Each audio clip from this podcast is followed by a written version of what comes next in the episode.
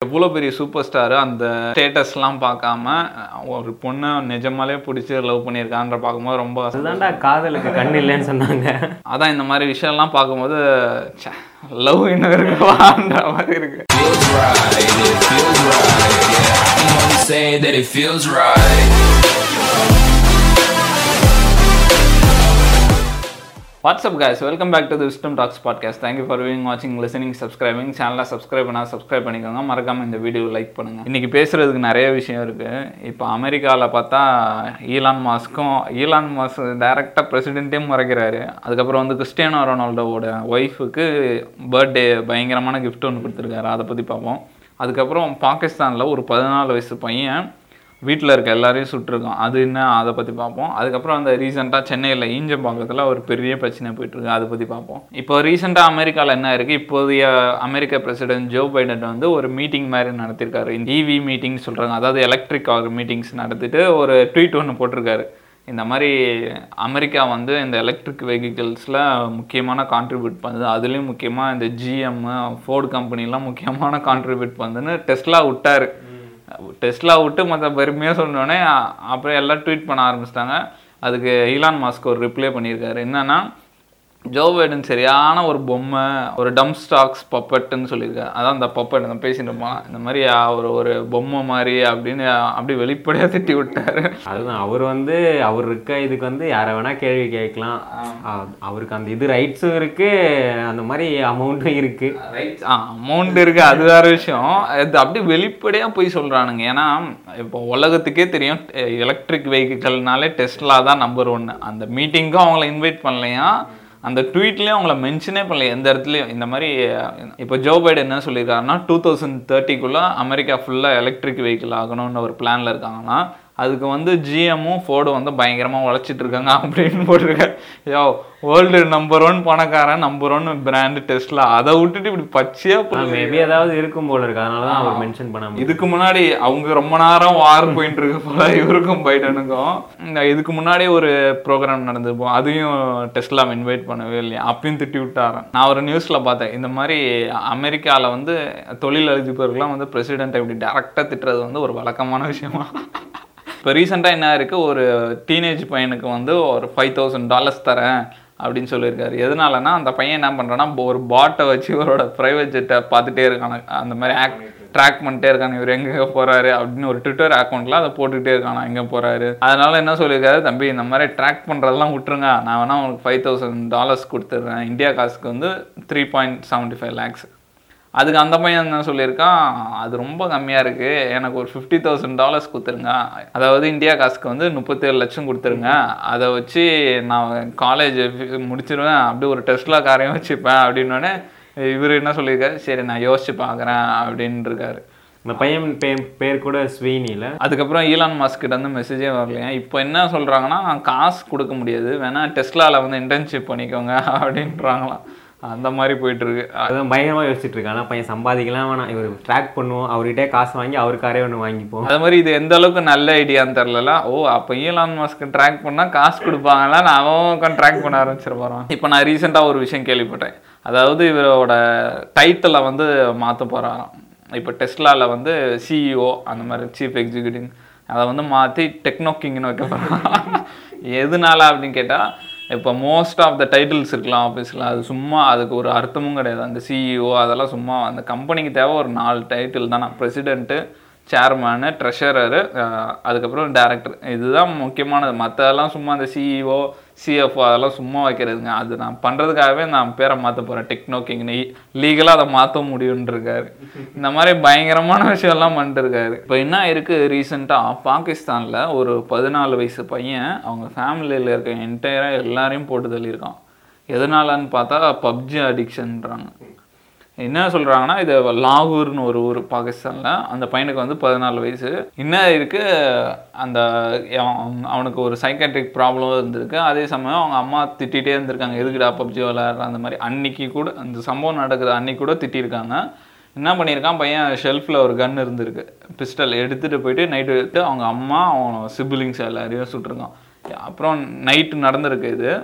அப்புறம் காலைல போயிட்டு அவனே போயிட்டு பக்கத்து வீட்டில் சொல்லியிருக்கான் இந்த மாதிரி இறந்துட்டாங்க அப்படின்னு. போலீஸ்லாம் அப்புறம் அவங்க போலீஸ் காண்டாக்ட் பண்ணி அப்புறம் போலீஸ் வந்து அப்போ என்ன சொல்லியிருக்கான் இது எப்படி நடந்ததுன்னு தெரியல நான் மாடியில் இருந்துறேன் அப்படின்ட்டு இருக்கான் ஆனால் இவன் ட்ரெஸ்ஸில் ரத்தம்லாம் இருந்துதான் அதுக்கப்புறம் தான் இது பண்ணியிருக்காங்க இவன் அவனே ஒத்துக்கிட்டான் போல அதுக்கப்புறம் இவன் தான் சுட்டிருக்கான்.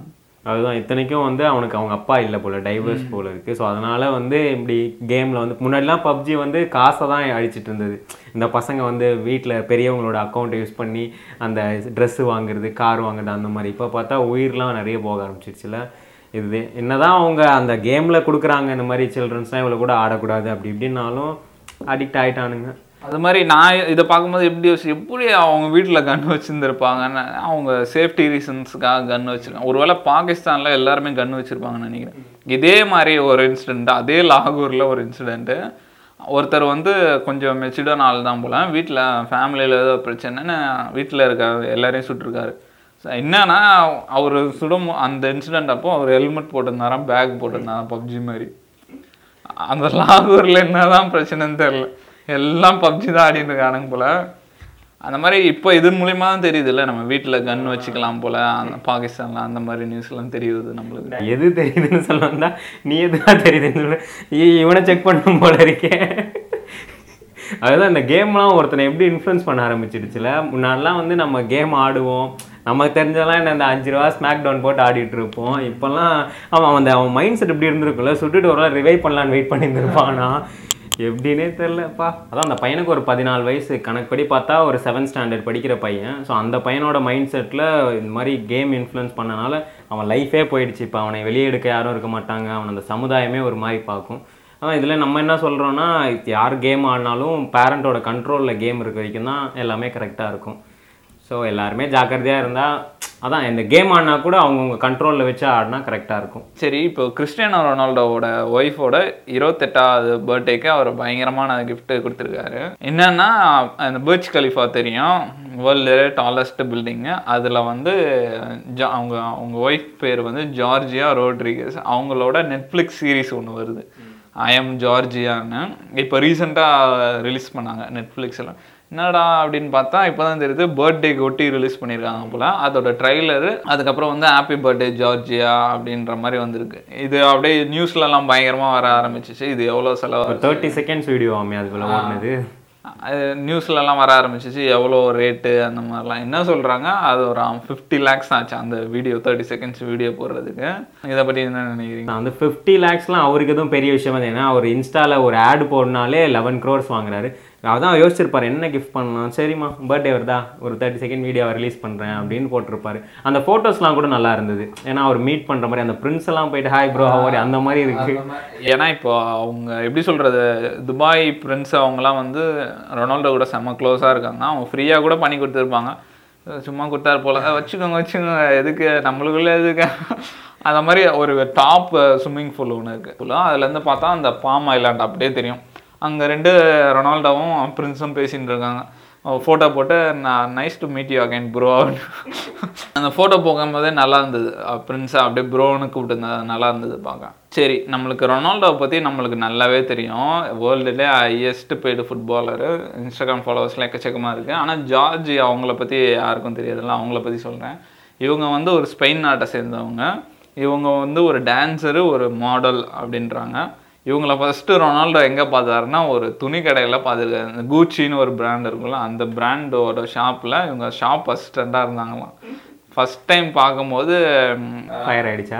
ரெண்டு பேருக்கும் ஃபயர் ஆயிருக்குன்னு தான் நினைக்கிறேன். ரொனால்டோ இதுக்கு முன்னாடி வந்து ஐரியனா ஷேக்னு ஒரு மாடலில் டேட் பண்ணிட்டு இருந்தார். அஞ்சு வருஷமா லவ் பண்ணிட்டு இருந்தாங்க. டூ தௌசண்ட் ஃபிஃப்டீனுக்கு அப்புறம் பிரேக்கப் ஆயிடுச்சு. அவங்க சிஸ்டர் ரொனால்டோவோட சிஸ்டர் கூட சொல்லியிருந்தாங்க அது அவ்வளோதான் டெட் அது. அந்த ரிலேஷன்ஷிப் டெட் அப்படின்னாங்க. அதுக்கப்புறம் வந்து ரொனால்டோ நிறையா பொண்ணுங்க கூட ரூமர்ஸ்லாம் இருந்தது. நிறைய பேர் கூட வெளியே போகிற பிக்சர்ஸ்லாம் இருந்தது. அதுக்கப்புறம் பார்த்தா ஒரு நாள் கூச்சி ஸ்டோரில் இவங்கள பார்த்துருக்காரு. பார்த்தோன்னே இவங்க இவங்க love at first sight love at first யாருக்குன்னா இவங்களுக்கு அந்த ஜார்ஜியான்றவங்க பார்த்தோன்னே செம்ம அழகா இருந்தார். செம்ம ஹைட்டாக செம்ம ஃபிசிக்கு பார்த்தோன்னே எனக்கு ஒரு மாதிரி ஆச்சு. ஒரு மாதிரி குழஞ்சு பேசியிருந்தாங்களாம் அப்போ ஆரம்பிச்சுதான். அவர் என்னை ரொம்ப நல்லா நடத்தினாரு. ரொம்ப ட்ரீட் மீ வெல் அப்படிலாம் சொல்லியிருந்தாங்க. அதுக்கப்புறம் பார்த்தா நிறையா மீட் பண்ணியிருப்பாங்க அப்போலாம் அதுக்கப்புறம் டூ தௌசண்ட் சிக்ஸ்டீனில் ஒரு ஃபோட்டோ ரிலீஸ் ஆகிடுச்சு ரெண்டு பேரும் ஒன்றா இருக்க மாதிரி. அதுக்கப்புறம் நிறைய மேட்ச்சுக்கெலாம் இவரும் வர ஆரம்பித்தாங்க அதுக்கப்புறம் கண்டுபிடிச்சிட்டார் போலாம் இந்த பொண்ணு தான்ப்பா. அப்படின்ற மாதிரி கண்டுபிடிச்சி அதுக்கப்புறம் குழந்தெல்லாம் பிறந்தது. இப்போ அவங்களுக்கு நாலு குழந்த. ரொம்ப ஹாப்பியாக இருக்கார். இவ்வளோ பெரிய சூப்பர் ஸ்டார் அந்த ஸ்டேட்டஸ்லாம் பார்க்காம ஒரு பொண்ணை நிஜமாலே பிடிச்சி லவ் பண்ணியிருக்கான்ற பார்க்கும்போது ரொம்ப அதுதான்டா காதலுக்கு கண் இல்லைன்னு சொன்னாங்க.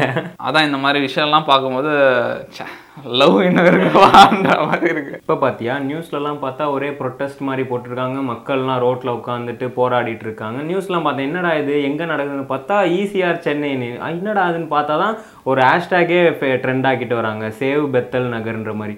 ஸோ அப்புறம் அந்த இன்ஃபர்மேஷன் படிக்கும்போது தான் தெரியுது இந்த மாதிரி கவர்மெண்ட்டோட இந்த புறம்போக்கு நிலத்தில் வந்து மக்களுங்க வந்து வீடெல்லாம் கட்டி ஒரு இருக்காங்க. அவங்க ஒரு பத்து வருஷத்துக்கு மேலே இருப்பாங்க போல இருக்கு. யா இருபது வருஷத்துக்கு மேலே இருக்காங்க. அவங்களாம் வந்து இப்போ காலி பண்ணி போங்க அப்படின்றாங்களாம். சரி காலி பண்ணினா ஒரு ரெண்டு மூணு வீடு போகணும்னு பார்த்தா அவங்க இருக்காங்களா ஒரு அஞ்சாயிரத்துக்கு மேலே ஒரு வீடுங்க இருக்கான். அத்தனை பேர் இருக்காங்க. அவங்கள வந்து இப்போ ஒரேடியாக நீங்கள் காலி பண்ணி போங்க. இந்த ஜனவரிக்குள்ளே நீங்கள் காலி பண்ணி அந்த இடத்த எங்களுக்கு கொடுக்கணுன்ற மாதிரி வந்திருக்கு. இந்த இஷ்யூ பார்த்தோன்னா ரெண்டாயிரத்தி பதினஞ்சுலேருந்தே கேஸ் மாதிரி போயிட்டுருக்கு. தள்ளுபடி பண்ணி தள்ளுபடி பண்ணி இப்போ ஒரு கன்க்ளூஷன் மாதிரி வந்துட்டாங்க. நீங்கள் இந்த இடத்த காலி பண்ணி போகணும் அங்கே இருக்க ஏரியாவில் இருக்க ஃபேக்ட்ரிஸ் அதெல்லாம் பார்த்தோன்னா கரண்ட்டெல்லாம் எடுத்துட்டாங்களாம். ஸோ வீட்டில் வந்து கரண்ட்லாம் எடுக்கலாம். ஏன்னா வந்து ஆன்லைன் கிளாஸ் இருப்பாங்க பசங்கள்லாம். அதனால அவங்களுக்கு கொஞ்சம் டைம் கொடுத்துருக்காங்களாம். அந்த மாதிரி ஒரு இஷ்யூ போயிட்டு இருக்கு இதை பற்றி நீ என்ன நினைக்கிற? நான் என்ன நினைக்கிறேன் இது யார் மேலே தப்புனே தெரில ஆனால் இது சென்ட்ரல் கவர்மெண்ட்டோட ப்ராப்பர்ட்டி அப்படின்றாங்க. ஆனால் எப்படி அலோவ் பண்ணாங்கன்னு தெரில இப்போ அஞ்சாயிரம் குடும்பம் வர வரைக்கும் எப்படி விட்டாங்கன்னு தெரில இவங்களுக்கு ரேஷன் கார்டு கொடுத்துருக்காங்க ஆதார் கொடுத்துருக்காங்க. இப்போ ரீசெண்டாக முப்பத்தி ரெண்டு கோடியில் ஒரு வாட்டர் டேங்க்லாம் போட்டு கொடுத்துருக்காங்க. எல்லாமே பண்ணிட்டு திடீர்னு ஒரு நாள் கிளம்புனா அவங்க எப்படி பண்ணுவாங்க? ஆனால் கவர்மெண்ட் பாடிஸில் யார் மேலேயும் தப்பு. அவங்க இந்த இந்த மாதிரி புறம்போக்கு இடத்துல அலோவ் பண்ணது ஃபஸ்ட்டு தப்பு. அந்த மாதிரி இவங்க ரெண்டு பேர் மேலேயும் தப்பு இருக்குது ஒன்று கவர்மெண்ட் மேலே என்ன தப்புனா அவங்க வரும்போதே ஸ்டாப் பண்ணியிருக்கணும். ஒன்று இன்னொன்று மக்கள் மேலேயும் தப்பு இருக்குது ஏன்னா நம்ம போய் ஒரு வீடு வாங்கும்போது பார்த்து வாங்கணும்ல. இது என்ன இடம் பார்க்காம வா இது கவர்மெண்ட் இடம் தெரியாமலே வாங்கிட்டு இப்போ அவங்க கிளம்புனானே நம்ம அவங்கள எதுவும் கேட்க முடியல ஏன்னா கோர்ட்லேயும் நிற்கல அதுதான் இப்போ வந்து கவர்மெண்ட்டே ஏதாவது அவங்களுக்கு ஹெல்ப் பண்ணாதான். ஏன்னா இப்போ நீ கிளம்புனா எங்கே போய் இருக்குது? அஞ்சாயிரம் கூட அஞ்சாயிரம் வீடு இருந்த இடத்துல எப்படி ஒரு வாடகைக்கு போவாங்களா? அவங்களே ஏதாவது ஒரு பாதி காசு ஏதாவது கொடுத்து இல்லை அவங்க ஏதாவது ஒரு குவார்டர்ஸ் மாதிரி கொடுத்தாதான் இதுக்கு ஒரு ஜஸ்டிஸ் மாதிரி இருக்கும்ல? ஏன்னா சின்ன ஒரு நூறு பேர் இரநூறு பேர்னா பரவாயில்ல. இப்போ அஞ்சாயிரம் பேர் எங்கே கொண்டு போய் வைக்கிற எங்கே போவாங்க அந்த மாதிரி பிரச்சனைலாம் இருக்குல்ல. எத்தனை பேர் காசு போட்டு வீடெல்லாம் கட்டியிருப்பாங்க. என்ன நடக்குது நம்ம வெயிட் பண்ணி தான் பார்க்கணும் இதில். சரி இதோட முடிச்சுப்போம்.